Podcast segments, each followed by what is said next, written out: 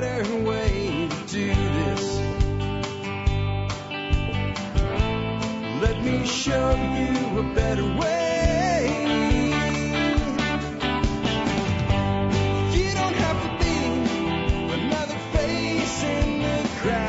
Hi, folks. This is Jack Spirko with another edition of the Survival Podcast. As always, one man's view of the changing world, the changing times, and the things that we can all do to live a better life if times get tough or even if they don't.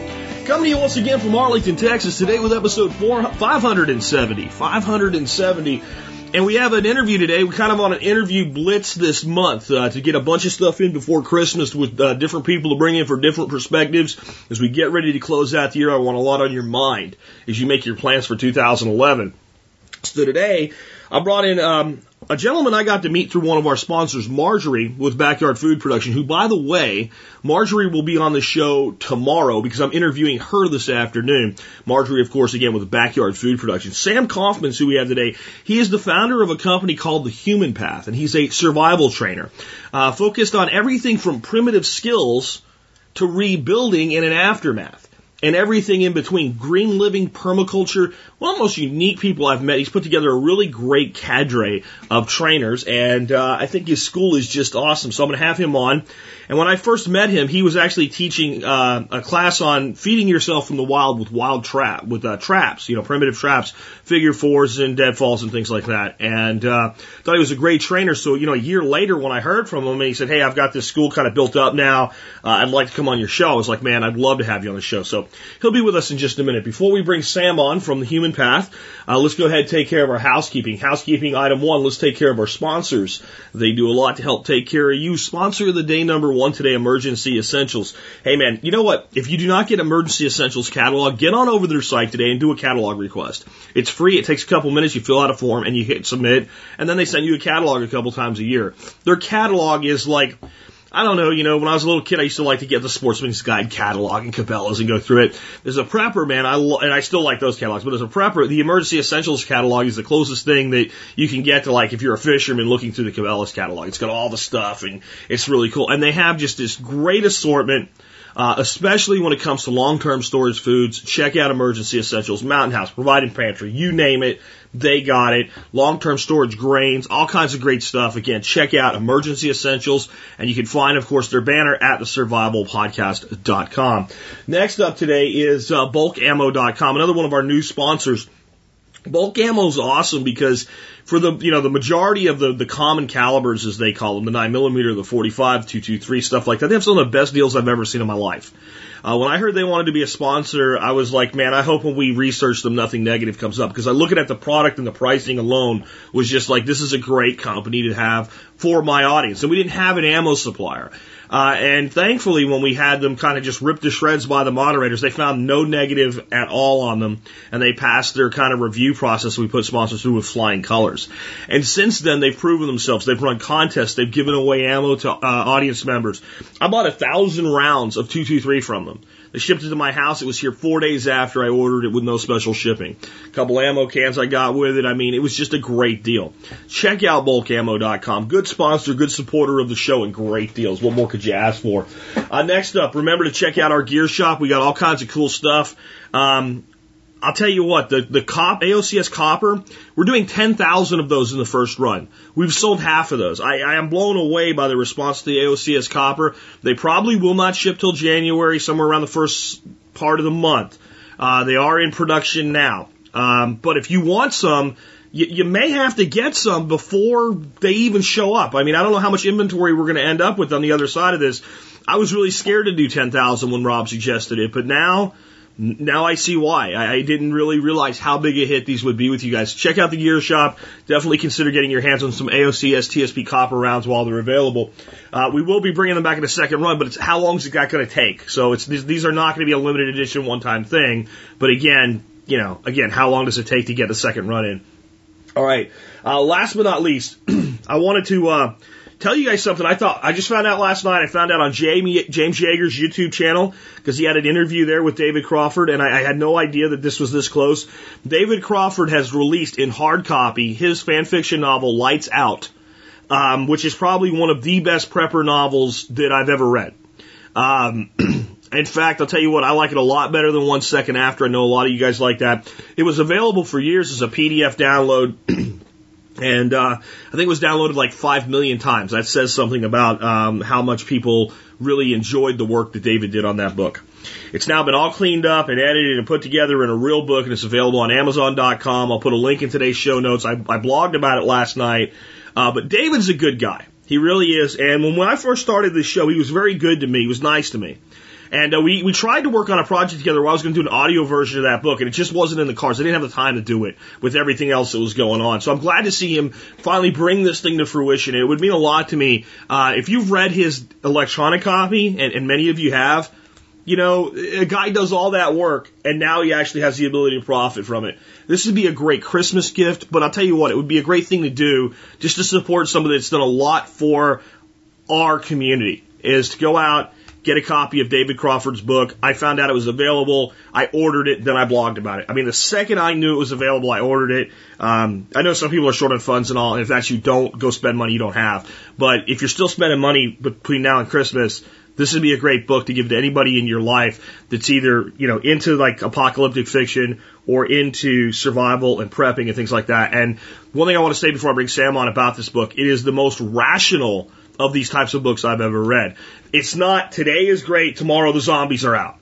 It is a slow spiral of humanity after the loss of the electrical grid, going from good to okay to bad to worse. Very realistic. All right, with that, let's go ahead and, uh, as I said, we have Sam Coffman here today from the Human Path. Sam, thanks for joining us on the Survival Podcast today. Thanks for having me. Um, Sam, can you start out just because I mean most folks here didn't get to come down there and meet you and maybe don't know you. Uh, who are you? How'd you get into this wilderness and primitive skills thing? How'd you end up being what you are today? Uh, yeah, it's a good question, Jack. Thanks for for uh, asking it. It's it's um, something that's probably has been uh, part of my life for the last 25 years or so, uh, in, in terms of trying to teach and trying to trying to kind of uh, organize uh, the information, the wealth of information. As you know, as probably all your listeners know, it's um, it's there, there's just a, a humongous amount of information out there when you start getting interested in primitive living skills or wilderness skills. Um, you know, everything from food to, to water to shelter to fire to security. You know, I mean, how do you break all that down? And so, um, as you know, I was in the special forces for about six years. I was in the army for about ten years, and four of those years were as a um, as a linguist, actually as an interrogator, but also as a linguist, a German linguist. And then the other uh, six were um, as a special forces medic. And uh, having been growing up kind of in the woods a lot uh, as a child with my parents and, my, and our family, and having an interest anyway in that, and then of course getting into it through um, through the military. Um, you know, as a medic, I started realizing, you know, when we were out in the woods a lot, uh, you know, what would we do if we couldn't drop in our medical supplies? Or what, what would we do if we couldn't hike them in on our backs? You know, what, what do we do then? And that was when I first started kind of getting interested in, in, in certainly in plant uh, medicine and uh, pharmacognosy and, and, you know, where our medicines really come from, where they really do come from, as we all know, you know, and, and the reason that pharmaceutical companies spend billions each year trying to, to uncover and, and find new medicines um, because they come from the plant world. And so that interested me a lot in herbology and the study of, of plant medicine. And then, um, you know, from there, I just kind of, uh, you know, I taught a lot for the for the special forces as well. I taught a lot of, um, you know, wilderness survival type stuff, um, and, and a lot of um, uh, other stuff too. But but you know, it kind of pertains to it, small unit tactics and such as well. But anyway, over the period of of uh, you know probably about 15 or 20 years, I kind of spent a lot of time trying to organize this information in my own head. And so, um, you know, how do you how do you go about breaking down information into small, digestible uh, kind of uh, you know structures that people can learn and learn quickly and remember quickly? And so that's kind of what this is all about. Very cool. And one of the things I really dig about what you're doing, your your, your company's called, your school's called the Human Path. Um, and I talk a lot on the show about, you know, being what you really are, a human being. What do you, what do you, what was the kind of the, the impetus, the, the, the, uh, what is the word I'm looking for? The inspiration, uh, to use that as kind of your brand and, and the name of what you're doing. Yeah, that's uh, yeah, that goes. That's a huge can of worms, and, and I'm, uh, uh, you know, it's something that uh, you know, you could probably talk for hours about. But you know, what does it really mean to be a human being? I mean, what are we as a species? First of all, really, where that all came from was the fact that if we look around us, and and uh, you know, part of what your show is probably about too, and certainly your listeners are, are in in tune with, is the fact that we, you know, we really are on, um, you know, we we are, are on the edge of kind of a, a possible, you know, precipice of of either disaster in terms of eco disaster or financial disaster or any number of things that, that could send us kind of over the edge as a as a species or certainly as a society or as a group of societies around the planet. Um, whether or not that happens, you know, remains to be seen. But but but irrespective of whether or not you know disaster ever strikes, either in small or large you know, quantities, uh, you know, still begs the question as to what are we really, you know, how did we get in this situation in the first place? And so you know, I kind of we have the I have the motto uh, for my school, trying to be the best, you know, learning to be the best possible human in the worst possible circumstances, and, and that's a large part of it. You know, it's uh, you know a lot of people who study survival or, or into preparedness. You know, there's the whole the old uh, you know maxim of uh, beans, bullets, and band aids, and and and that kind of a that kind of mentality for the short term. But but really, you know, if you wanted to be a survivor long term. I mean, what does that mean? I mean, is that really being a human? Is that really surviving to, to hole up in your bunker for the next two years and, and shoot people who you know who you think might be trying to take your your MREs away from you? I mean, that's not really the way I want to live as a human being. You know, honestly, I'd rather I'd rather check out than spend a life you know living that way. And so I think it's important to um, teach people to you know, how to rebuild, how to be, how to change kind of how we live. And as they do that, whether, whether it's because we're going to have a disaster or not, but as you start to teach people that and, and your whole classes where, where you're learning that kind of a mentality about really using our resources wisely and connecting to them, um, then it changes how you live right now. And if it can change how, how you live right now, then, you know, maybe, it, maybe it'll, it'll have an effect, you know, hopefully, on on who we are as a species and maybe our long-term survival uh, chances. And, and that's something that I think that there's really very little conversation or thought about is is what are we as a species? I mean, you've probably heard the old um, uh, analogy of if you could take the entire history of the planet, I mean, literally from the from the you know the moment that the planet was born and such up till uh, up till now, and you could shrink that into one year, you know, and, and in that case, I think somewhere around November, you'd start in, in the November of the year. If it started in January, in about November, you'd you'd have, um, you know, life in the in the seas and in the oceans. And about December to 15th, or December 1st to 15th, about those two weeks, dinosaurs would have ruled the earth. And about three days before, you know, midnight of New Year's Eve is when humanity, it's when humans started to walk the planet. And the Industrial Revolution would be about three seconds before midnight. So, I mean, if you think about that from those, that perspective, you know, it's taken us three seconds of, to, to use up the resources that were gathered over the previous, that were created over that period of a year, one way or another. You know, it doesn't matter what you believe as to where that, where, where that creation comes from, but just the fact that we, as a species, have just eaten our way through massive amounts of resources without any care and, and leaving huge amounts of waste and toxicity for our, for our grandchildren behind. You know, all of those things kind of go into when, when I say, you know, what does it really mean to be a human being? I mean, the first question you really have to ask yourself is, you know, do we want to survive as a species or not? Absolutely. You know, and I'll tell you what, anybody that was wondering why why did I bring Sam on on the show just got your answer. I mean, there's so much commonality there with the philosophy of the show and, and what we talk about every day. So you're among kindred spirits here, definitely.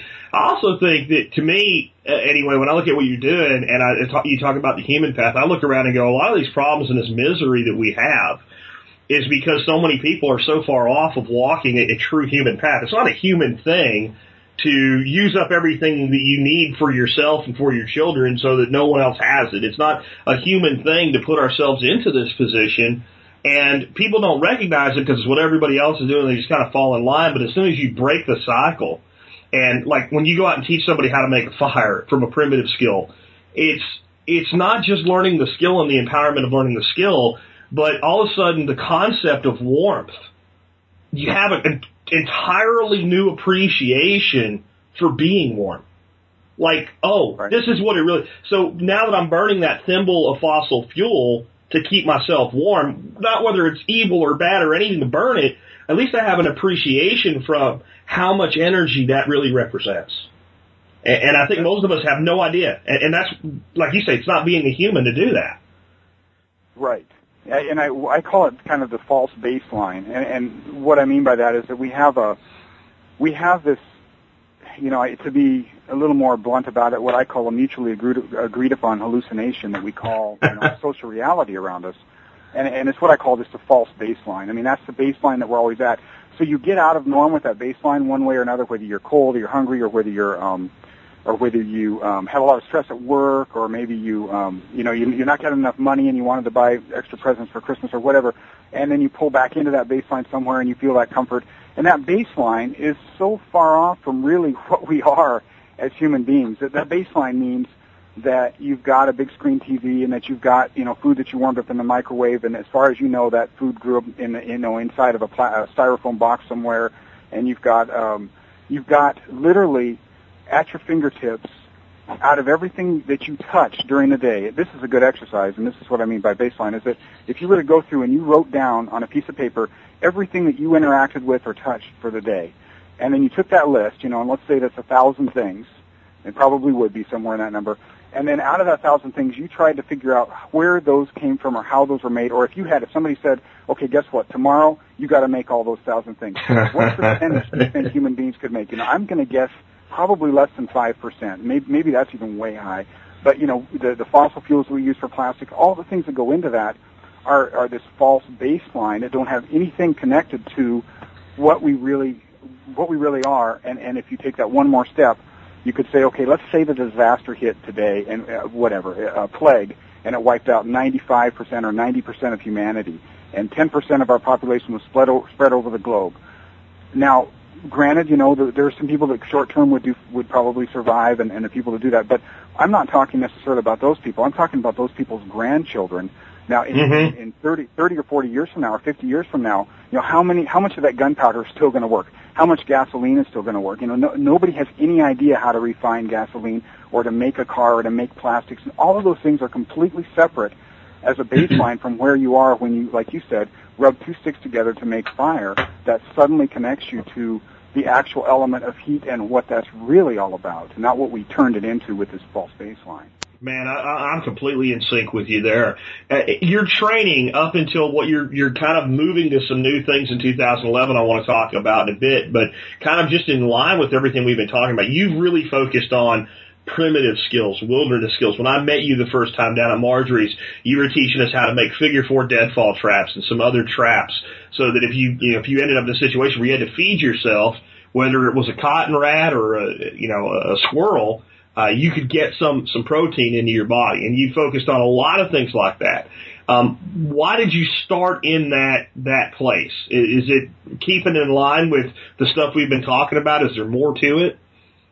Yeah, um, that that's really who I am. I mean, that's really what the human path is to me. And, and let me just quickly explain kind of the concept. The concept is that we have what I call the core core concepts, or you know, a core structure, and around that, um, we have a number of different kind of specialties. And this kind of goes back. What I've done is I've kind of taken, I've kind of merged the worlds of say special forces team, you know, the concept of a team in special forces, which was an engineer and a commo guy and a medic and a, a weapons guy and a, and a, um, a team lead. And I've merged that kind of with maybe what you could say was Native American Scout, like Apache Scout type, uh, um, you know, um, um, you know, viewpoint or, or you know, kind of kind of that connection. And so um, the ideal is, or the idea was to take some, have core concept, a core concept of which for me was the primitive living skills, as you said, and then um, around that, kind of have peripheral classes that supported that as well. So what I do is I have a core, uh, what I call the core basic, and now it's called the, the primitive core basic because we're going into urban stuff too. So there's just a primitive core basic, and and that covered five five different areas basically, which was primitive engineering, and the, the second area was what I call the combat medic, which is both combat and medicine, really two heads of the same coin. Um, you know, in other words, how to help and how to hurt the body. Um, the third one is uh, what I call the hunter-gatherer, which is basically the you know the connection to our environment, to our earth. And the fourth one um, is what I call the scout or spy, which is basically a connection, uh, you know, kind of the eyes and the ears of the team.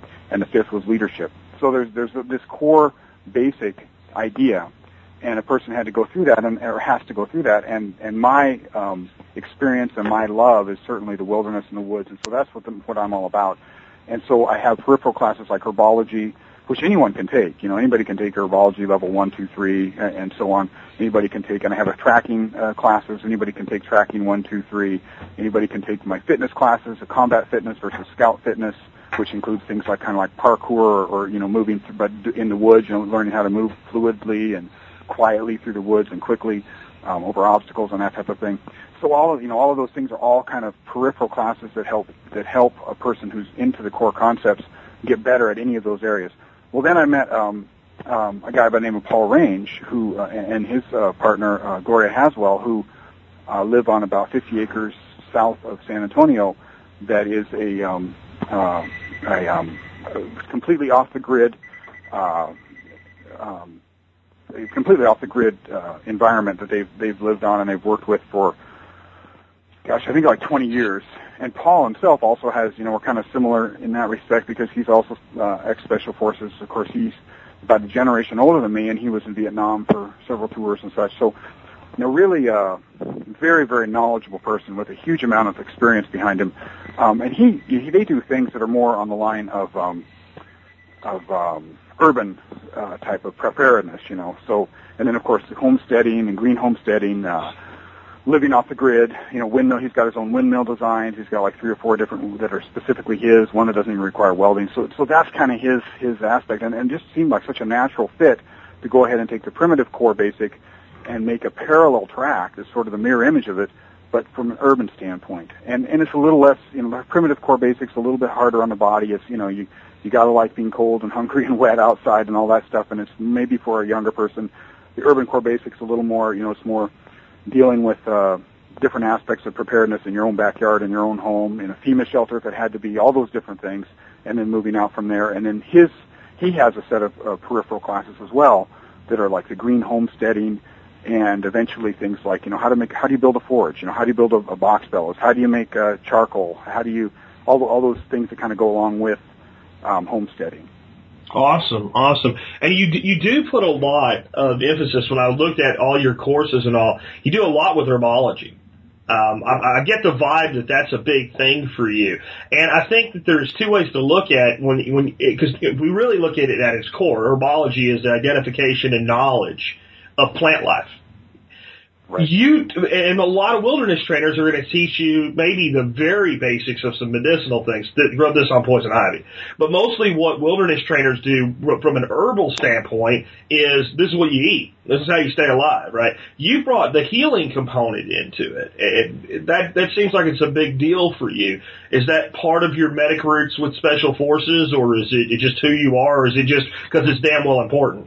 Or all three. Yeah, right, and it's a little it's a little of everything too in that regard. But definitely, I'm I'm always been interested in in medicine, very interested in medicine. I mean, I even got I had kind of a midlife crisis when my son was getting ready to graduate high school. I thought, you know, I wanted to go to med school um, back when I first got out as a special forces medic, but I couldn't. My my kids were young. I couldn't drag them into that. There was just no way I can do it this time. So I went. I you know I kept my full time job, but I I uh, was working across the street from a university, so I could go to night school. I got all my went back to school. You know, I already had a degree, of course, but went back to school and got all all that stuff. Did my MCAT.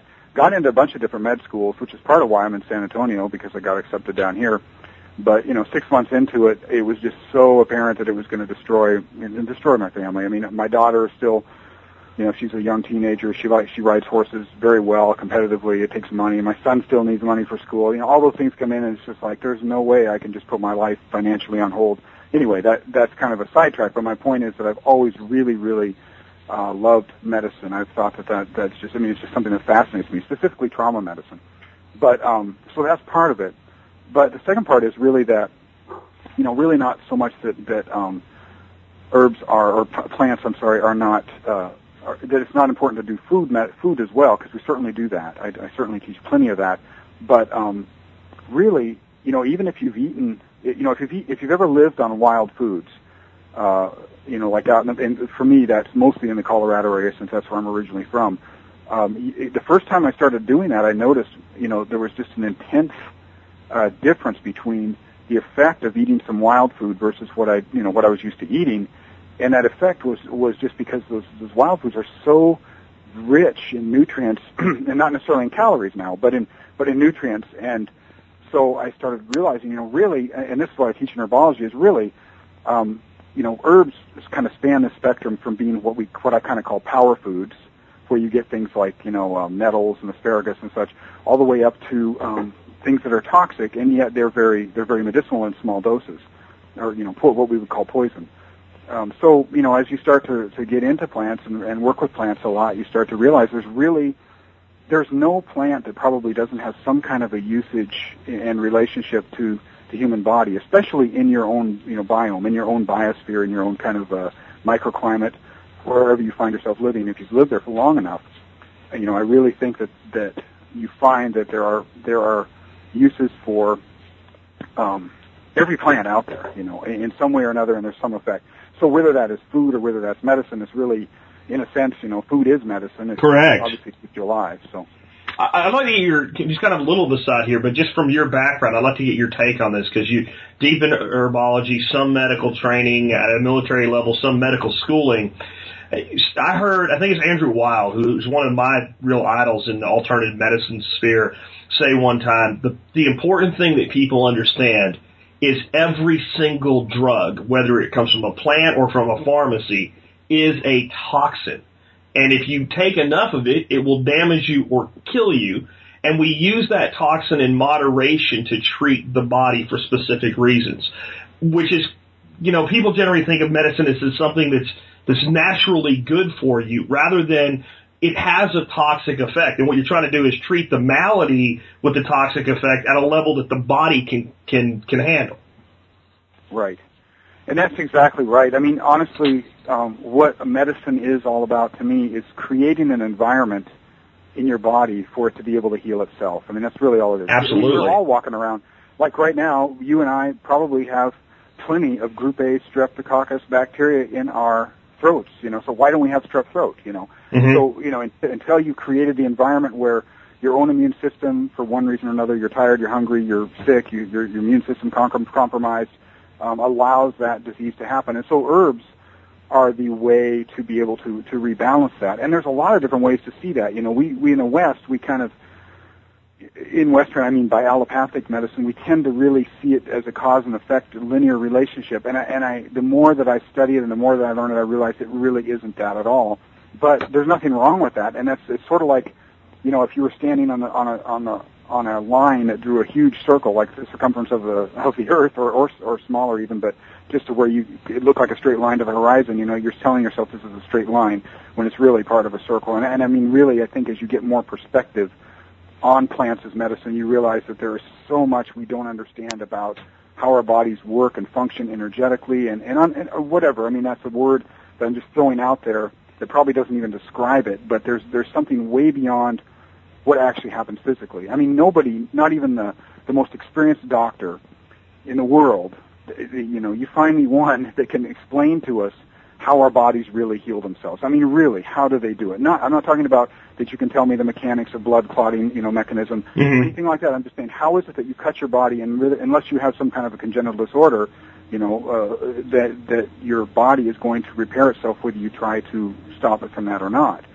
And, you know, how does that happen? How is it that there is a there is some sort of a you know there's something there that you cannot measure, and and even if you could, you know, our measuring tools really, you know, on a philosophical level, are nothing more than calibration devices for something we've already discovered through use of those measuring tools. I mean, we just kind of work in these little small steps of of discovering something new that we've supposedly measured, you know, so that we can create more measuring tools to measure that. And Yeah, I.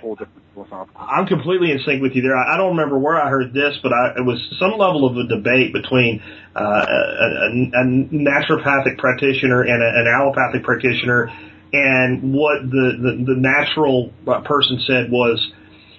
You can say whatever you want about you're talking about like the ability of an arm a cut to heal, and, exactly what this person said was to the effect of if I take and I cut my arm, uh, there's things that we can do with medicine, whether from my world or your world, that will speed or impede that healing, but it will heal. If we take a dead person and slice their arm, you can give it every antibiotic, you can stitch it, you can do anything you want, but when the life force is gone, that wound will absolutely never heal and there's nothing science can do to change that. And that force is what you're talking about has to be placed in balance. Right. Awesome. Exactly. Awesome. So let's let's kind of talk about this urban thing because I was like really excited to see you guys bringing that out. You've got this new thing called and you've been doing parts of it, but it seems like you really took it to another level coming in early 2011. Urban Core, and it goes into a lot of great stuff. Can you tell us about the Urban Core and what what what's the the long range goal for that? Yeah, so the Urban Core Basic is uh, is a new development. We're going to start that in January, uh, and it's a three weekend series. Basically, it's it's mirrored to the primitive core basic. So each one of the, the what I call the core basic is basically like it says. It's sort of the basic. So you can think of it as basic training as such over a series of different uh, you know pieces of information and, and practice and skills. Um, each one, the, the primitive and the urban both, are approximately 48 class hours in length. The primitive, I do I, I do it in three day weekends. So it's, it's like people usually get there on Thursday night. We start early Friday morning, go until Sunday afternoon the the primitive or the I'm sorry, the urban one, the new one that we're doing, the urban core basic, is going to be two day weekends.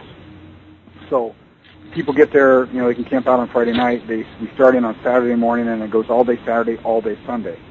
Um, this is uh, run by Paul uh, Range uh, and Gloria Haswell, who I mentioned earlier, and they are um, they have a really really cool um,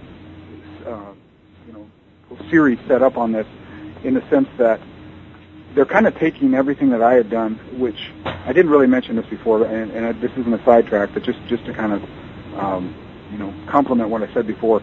Um, all the training that we try to do is scenario-based training, and the scenario basically is a, a disaster or, or a post, you know, um, shit hits the fan, apocalyptic type situation.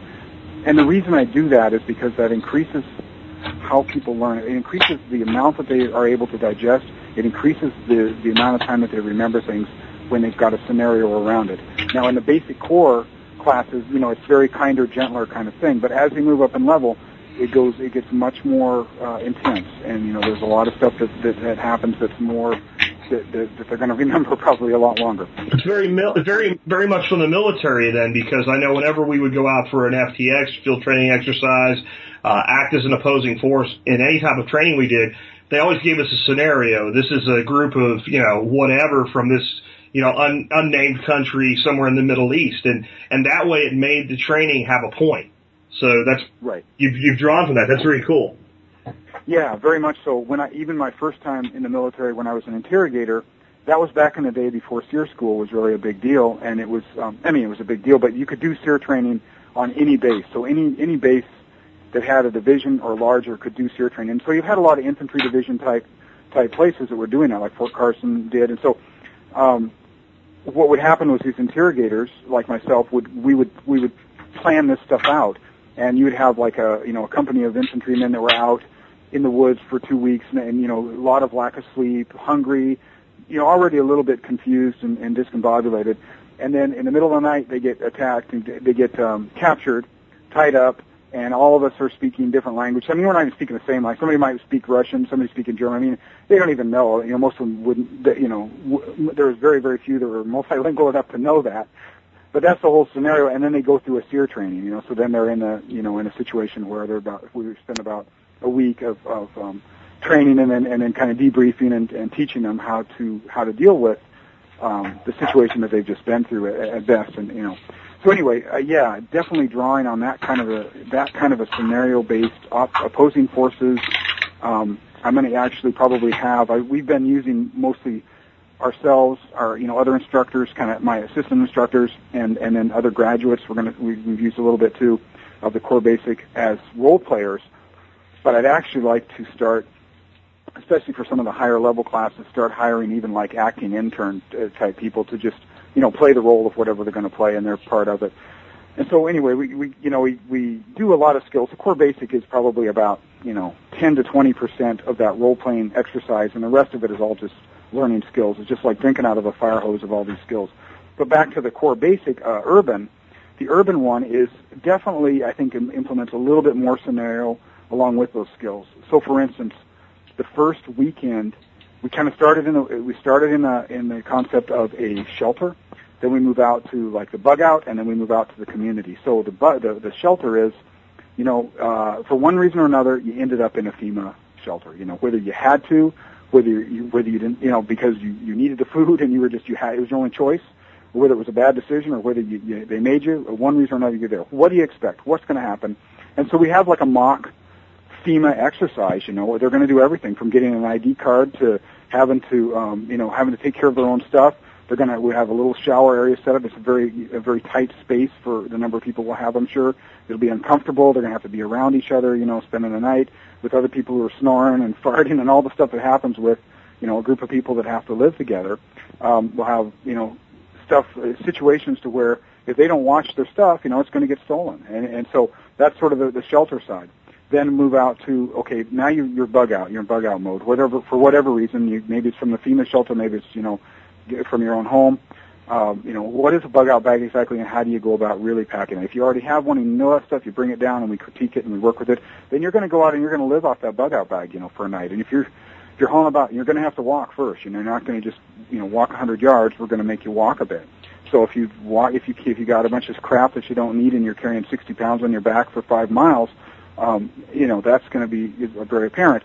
If you're freezing at night because you're, you know, you don't have any idea what you're taking for the, you know, what your bug out bag has in it for to keep you warm, that's going to be a problem.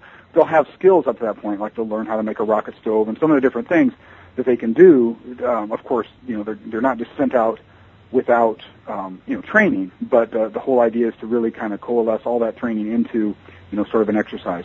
Then the final one is um, okay, now you've got a group of people, which is certainly much more, you know, strength in numbers, right? And so, so you, whether it's a couple of families together or whatever it is, you know, how do you how do you uh, do a vehicle caravan? How do you, you know, kind of circle them up and you know the the the old um, Western circle up the wagons type of you know defensive perimeters? What is that all about? You know, how do you go about uh, picking a place and location that you're going to have to stop because you are going to have to stop? You know, all of the different stuff that would come with having to actually move a group of people from one place to another, or just how do you how do you organize your neighborhood? You know, how would you really work that? Because your house by itself is really almost an indefensible you know structure unless you build it as a fortress, of course.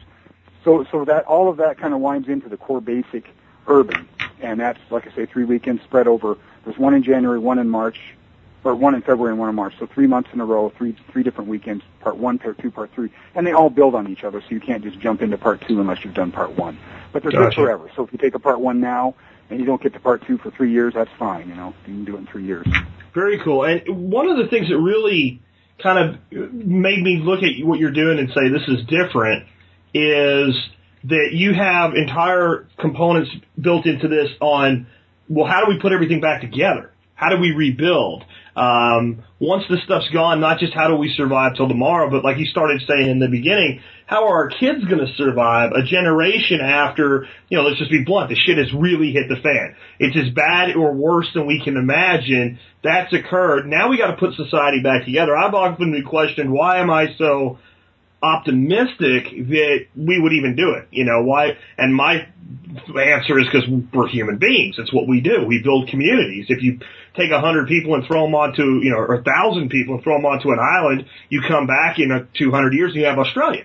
Um, Right. that's what we do. There would be, there would be doctors, there would be teachers, but you've kind of taken it to, well, let's, let's have a plan for if it does happen so we know where to start from. What, what made you bring that in? Uh, what was kind of the, that's, Go that, and that's that's- sorry. That's uh, that's sort of a two-part uh, answer to that. And one one part is like you just said. You know, that's what- that's what we do. We're human beings, and that's what we do. So why not have a way to do that that that's functional, that's simple, easy to remember, and that functions on all levels? And that's where I originally came up with the whole idea of specialties. These specialties are actually are also I, you, on an individual level. You could call them archetypes. You know, basically the uh, of, of those five areas that I was talking about when I was talking about primitive engineer and combat medic and so forth. On a team level, they're specialties. On a community level, they're areas of they are basically subdividing an infrastructure out into areas that have to exist in order for a community to exist. And and and the mentality behind all of them is is a you know a resource friendly and a, and a, re, a renewable type of attitude. And so the green uh, green homesteading uh, fits right into that. that aspect of it, of course. but that's just really half of it. That's the half that says, you know, if we have to rebuild, how would we do it? Well, I mean, look at us. You know, we, we're a mess. I mean, we, yeah. the way to, you know, so, so it's like, why not do it right? And it's not that, you know, I'm not advocating that we go back and live in teepees or caves or anything like that. We have the technology, we have the knowledge, the ability, all of the things we need to literally live completely renewably on this planet. I mean, we have everything we need. So why aren't we doing it? You know, so that's the second part is, is as you started getting into green homesteading, I'm trying to create a blueprint to take, you know, Joe uh, suburbanite into this green homesteading idea. It's like, okay, no, you don't have to go out and spend, you know, two hundred thousand dollars and build yourself a green home. Nobody has those kinds of, of means, but let's take it one thing at a time. You know, first of all, where does your water come from? Do you even know that? You know, do you have any? If you live in the San Antonio area here, you, you know, you do hear it a bit, so people at least understand that water comes from an aquifer. But out of the people, everybody here, if you asked everybody what is an aquifer, you might get 10% of people actually giving you a correct answer. And and how does that work? And where does the water come from? When we flush the toilet, where does it go to? How does that all work? And then move to the next level, you know, especially in an area again like like South Texas where water is a very you know precious commodity. Um, what are our other options? Well, hey, how about rainwater collection? Well, now that's starting to pull, you know, become mainstream now anyway. But how do you do it? Well, it's certainly very easy to teach that. It's very easy to do, and it's very cheap to do compared to, uh, you know, a lot of other things. So I mean, so what people do usually when they hear the word, you know, going green, it's like the dollar signs start spinning in their in their eyes, like, oh my God, you know, I can't afford this. And so I'm trying to kind of create also a, a blueprint that's both interesting because people come out and they can build. You know, I mean, we go through everything from literally how do you pick the right piece of land, what are the legal implications? Gloria uh, has a real estate license. You know, what, what's all that? And then how do you pick the place to build in that piece of land? You know, where do you build? Why? How do you lay out a foundation? How do you lay out, you know, where you're going, what it's going to be? How do you, uh, all the things that go into basically building. Then how do you pick what kind of green home you're going to build? And we will build. We'll have, we're, we'll have a structure that's got, you know, it might have an earthship wall, it might have a rammed earth wall, it might have a hay bale wall, and a, you know, all the different things we can do. Mm-hmm. And, and there's so many, you know, so I'm not saying we're going to have every single thing, but we're going to have a wide variety of some of the most common um, types of green building structures, so that people can actually, you know, get sweaty and have to do the work a little bit and see, oh, this is what it really involves to do this, and then they take away from that, hopefully, to their own home in, in you know, in suburbia or in the city or wherever they're living. You know, oh wow, you know, I realize now that I've seen how this is done, it's really, really easy for me to go ahead and install rainwater collection, or it's really easy for me to just install solar and 12 volt just for something simple, you know, something real simple, just a, a pump, you know, and I understand what, you know, I, I know how to make an aquaponics tank, you know, for a total of about 50 bucks, Mhm. know, and, and, and, and, and, and it can be solar powered for another 20 bucks because I've done all of that. And so that's what we're trying, again, going back to that analogy I had about, you know, touching everything in your home for the day and, and, and being able to maybe describe about, you know, 5% of it, this, you know, trying to up that percent a little bit too. Absolutely. I'll tell you a couple things that you made me think of there when you're talking is one, the expense of doing a lot of these things. Some of them you can do on your own very primitively and we can see that because you'll say, well, it's expensive to do this or expensive to do that. But you go to the, the parts of the world where the poorest people in the world live and they do it because they don't have a choice. So if they can do it, us with all our money and resources, uh, we can do it. But the other side of it is, uh, it, it, it amazes me that we have people right now, in spite of everything that's happened, throwing money, you know, 10% or 15% or 5, whatever it is, into that 401k every month. Throw it in there. Throw it in there. Yep. And they're going to retire half a million, three quarters of a million dollars that'll probably buy when they retire what maybe a hundred thousand dollars buys today because of inflation. And then they're going to draw from that to pay an electric bill. They're going to draw from that to pay a water bill. Where these things that seem expensive today, if we build that infrastructure for ourselves today, at that point, the value of that infrastructure is so much higher. And instead of having to draw from those things to provide your needs, you can do what you're supposed to do in your, you know, your retirement years, if you want to call them that, which for me is can be much younger if we do these things and buy what we want and have some type of quality of life instead of having enough to scrape by with what's left of Social Security, if that joke's even still around, and, and whatever we've managed to save for ourselves. Um, and I think I mean, a big lesson here is we look at the cost of repairing like bridges and roads and, and all this infrastructure in the United States today. And you go, well, we built it in the 30s. Why can't we just fix it today? Well, because the cost of infrastructure goes up with inflation like faster than anything else. So to do the same thing we did in 1950, we can't afford to do it today. And Right. we're in a position as humans where if we'll build this infrastructure for ourselves today, I just feel like 20 years from now, you know, when you're leaving it to your, your, your, your, your, your kids or your grandkids or whatever, is you're going to look, damn, that was a cheap investment. Really when it comes down to it. So I, I love what you're doing there. Um, how can folks attend your classes? How do they sign up? Where can they learn more? Things like that. The best way, really, to kind of to get to anything is just to go to my website, which is uh, thehumanpath.com, and all one word, no underscores or underlines or anything, just thehumanpath.com. And if you go there, um, you'll see there's a nav bar, of course, across the top, like any website. And I think there's one is called schedule or something like that. And basically, it's a, a drop down, and you'll see a link to calendar. And if you go to the calendar, you'll see that each month, you know, shows shows a number of classes in there, and any given month has the class in there as a link. And all you got to do is click on that link. so, for instance, if there's a class coming up, the core basic, that'll be a link in whatever in the in the little box that says this, you know, January 22nd. Then click on that. That'll take you to um, the, a place that you can sign up for the class. And and I use a I use just for my own organization and stuff. I use a site called Meetup.com, which allows me to you know collect money. It allows me to send out emails. It allows me to do a lot of different stuff and keep and to have you know forum and, and people that are like-minded are able to talk and stuff. So you got to sign up to Meetup.com, which doesn't cost anything. There's no spam or anything like that. You just got to register, give your email, so that you know you have a way of being contacted, and then you can sign up for the class itself. Yeah, Meetup's great. We have a lot of our folks that do like, you know, just a community get-togethers and all around the TSP philosophy that run it. So I think the audience is probably real familiar with it. Another thing I want to make sure I hit on with before you before we wrap up here, um, because this really intrigued me. One of your trainers is actually a certified permaculturist, and that's a huge topic around here is permaculture. And uh, you know, what was the what was the big drive to bring that philosophy in, and, and how has that made what you're doing maybe different than the you know 20 other options a person has to uh, to get some training on some stuff like this? Sure, and that's actually two of them are. It's Gloria and Paul both are. Oh, they're both are. That's awesome. Yeah, and that's um, you know that that's sort of a mixed bag simply because it's becoming so popular now that it's um, you know you can pretty much I don't know anywhere, but but certainly around San Antonio, Austin, you're going to be able to find permaculture classes. Um, we're trying to, as usual, you know, of course, it, because I want to try to always be able to offer people more, give them more, give them more experience than than anybody else can, and not because I'm trying to be competitive, although you know we all are, of course, that's part part of life and certainly in business.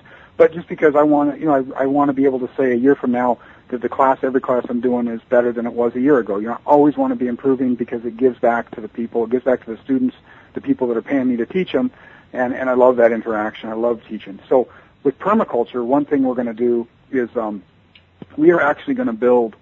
Um, I've got a, I have a 50 acre quarry that is that is where I use for most of my classes, and out of that 50 acres, maybe 15 of it or so is actual quarry, and there's a pond on it, and there's you know there's some dugout, of course, you know dug, areas that are dug out, um, maybe a a 10 acre spread that's completely dug out, maybe you know 30 feet below the surface of the road that goes around the edge of it. And so what we're going to do is we're going to definitely build we're going to build uh, uh, terraces that move that work their way up to some of the you know some of the some of the, the walls because some of those walls need support anyway. And we'll do uh, permaculture uh, terraces basically, and we'll do all kinds of different stuff. We'll pump, the, you know, from the pond going up, we'll pump uh, water up with windmill and do drip irrigation back down to a, um, uh, you know, through that down to a, um, a wetlands, a small wetlands area back into the pond. We'll do, um, you know, classes that are basically based around not just, you know, showing a PowerPoint slide. Although there, you know, there's that too. Of course, we have a classroom. We, we do that too. There has to be lecture, but we actually do a lot more of the hands-on stuff where we're getting out there getting people's hands dirty, being able to say, okay, this is what that actually looks like when you're done. The same idea with aquaponics, which is just wonderful. You know, you can build, you know, great aquaponics stuff. Paul is an expert at that, and, and he's done some great aquaponics tanks. We'll do we'll do a couple out there. We'll do classes out there, and it's you know it's, it's uh, sort of a mixture of both the the permaculture and and uh, you know um, uh, renewable, you know, type gardening, uh, along with, uh, of course, if you put fish in there, of having your uh, your own meat source as well, protein source as well. Yeah, I think that's huge because I mean, to me, the most effective method of home meat production is going to be aquaponics. It's the great you get the greatest return. because a fish can grow, uh, convert biomass into meat far easier than a chicken or a rabbit because they're, you know, basically existing in uh, what comes out to be a net zero gravity environment. So it takes Right. less energy to make a fish than to make, you know, the big fat gray squirrel that's sitting on my feeder looking at me through the window right now. He, he has to eat a lot more black oil sunflower and acorn than a tilapia. I can feed a tilapia duckweed. I can grow the duckweed in my aquaponics system and that's, that's almost insane that you can have the closest thing in the world I've seen to a true closed loop system is aquaponics. Exactly. Yeah, it's fascinating actually. So um, again, folks can find you at thehumanpath.com, and uh, I think, folks, if you are, uh, I'll tell you what. First of all, I've, I've worked with Sam directly. I've experienced his training directly. The guy's solid and knows his craft just beautifully. He's also put together something that I don't really know of any one source anywhere that you can get all of this under one roof. So that was a big part of why when he asked to come on the show, it's like, absolutely, let's get you on. So I think if you're in, in Texas or Oklahoma or general area, you're, you're kind of nuts if you don't try to take advantage of this opportunity because some of his classes just flat out fill up and they can only take so many students. They only have so many instructors. But I'll tell you that it, it's, this is absolutely worth getting on an airplane for and traveling from another part of the country to be involved and to get some training from Sam at the Human Path, uh, the humanpath.com, right?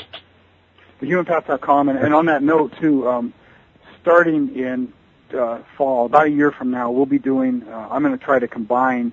Not going to try to. I'm going to combine um, these weekend, some of the weekend classes, certainly the urban core basic, uh, or, I'm sorry, the primitive core basic, into a full six-day course, so that people who live way out of town and want to fly in can come in for one week. Do the whole thing. out. It'll- Yeah, it'll be a lot more intense that way too. So I think it'll be a really good thing to do that and to step into that. That would be awesome. That, that'd be something I'd be into because it's so hard for me to pull away. And I think there's a lot of people. It's not the cost. It's it's the time, right? And if I've got to travel, two days becomes four, and it'd be easier for me to do seven or eight days gone than four days gone four times. So that's that's really I'm glad to see you're going to try to do that. Um, but definitely check it. And you've got a YouTube channel as well. Um, so people I think really should check out your YouTube channel. Some of your videos are pretty cool. Um, anything that we've left out you want to make sure folks know about? You got anything else going on I missed?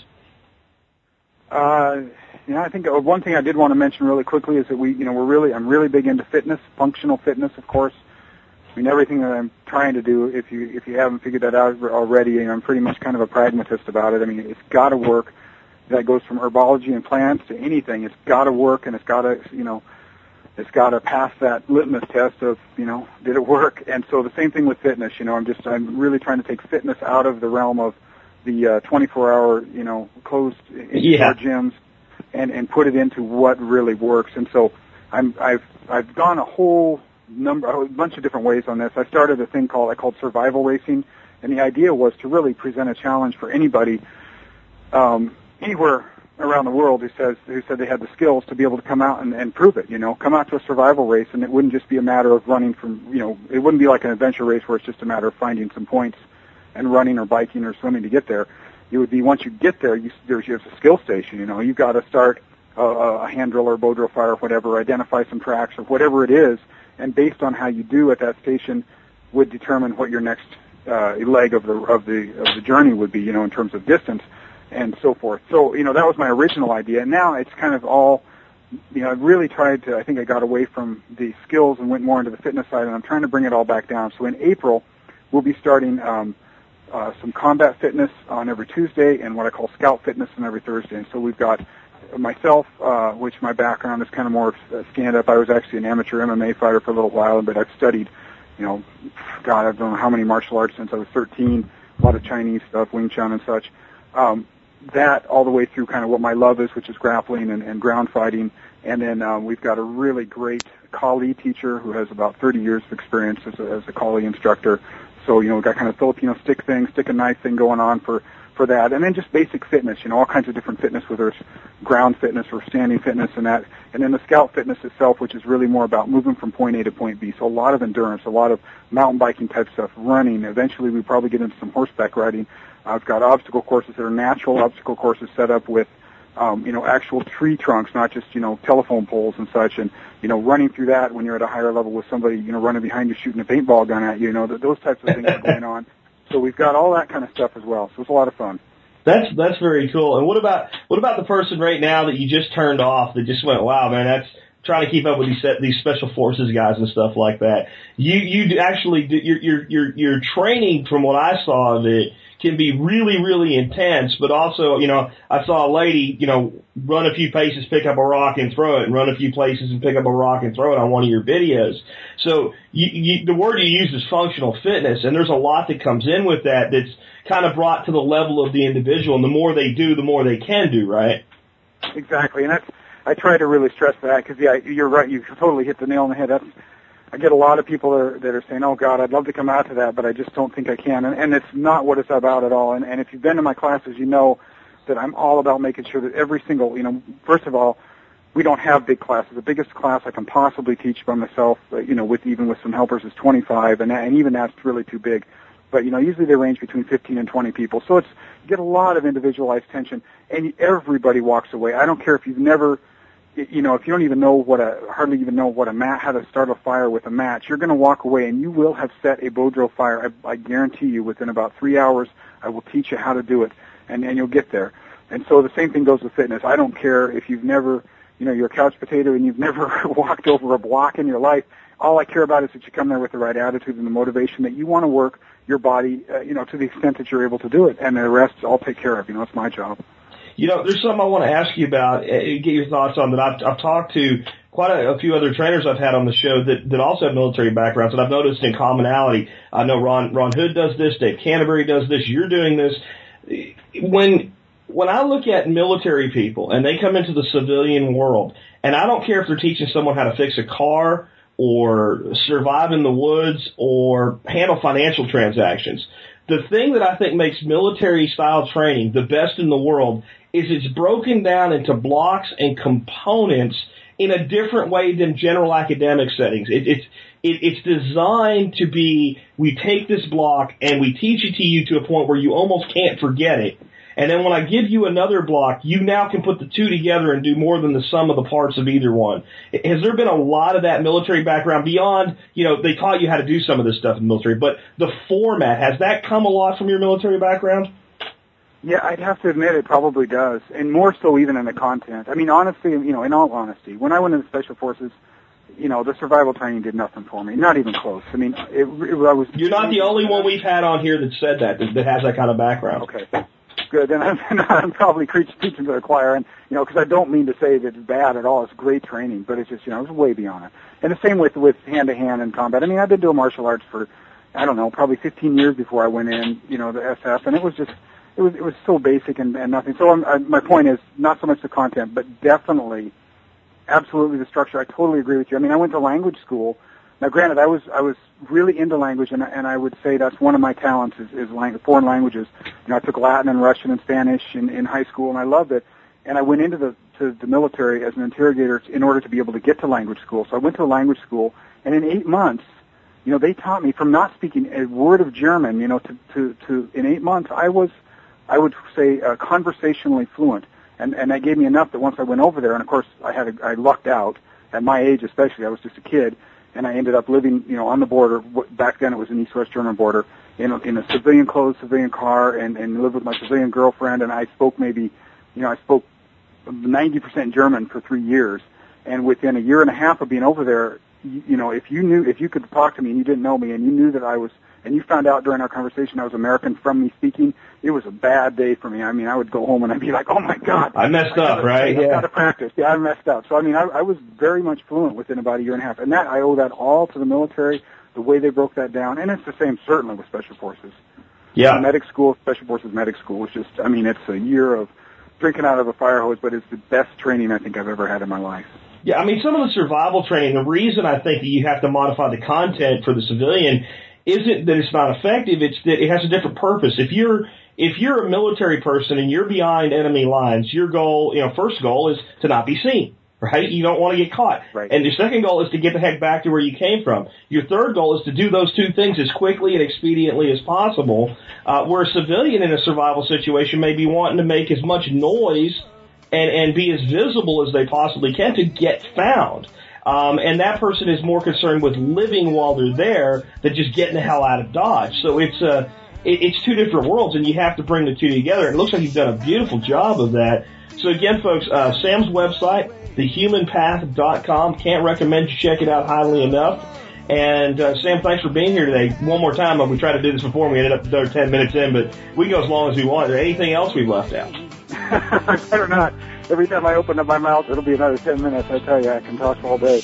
But no, that's, that's great. Thanks so much for having me, Jack. I love your, I love your, your, um, your website and, and your podcast especially a lot too. I think you're doing a great thing, and it's really a privilege and I'm flattered to have been able to be on your show. Well, hey, don't worry about talking too much here, because I guarantee you we're going to want to have you back again. I think we could take any one of these subjects and, and have you on just as a subject matter expert on it and go into it deeper. So we'll probably want to do that in the future if you'll be game for it. Oh, that'd be great. Anytime, any subject, that would be awesome. Great, Sam. Well, again, folks, with that, I will go ahead and wrap up. Remember, check out thehumanpath.com. And this has been Jack Spirko today with Sam, helping you figure out how to live that better life if times get tough or even if they don't. Seeing our food these days, you know it's on our TVs. Sometimes we forget we are what we eat. I don't know the answer. It's like there's nothing I can do. It's the price we pay, I guess, when we follow all the rules. There's a better way to do this. Let me show you a better way.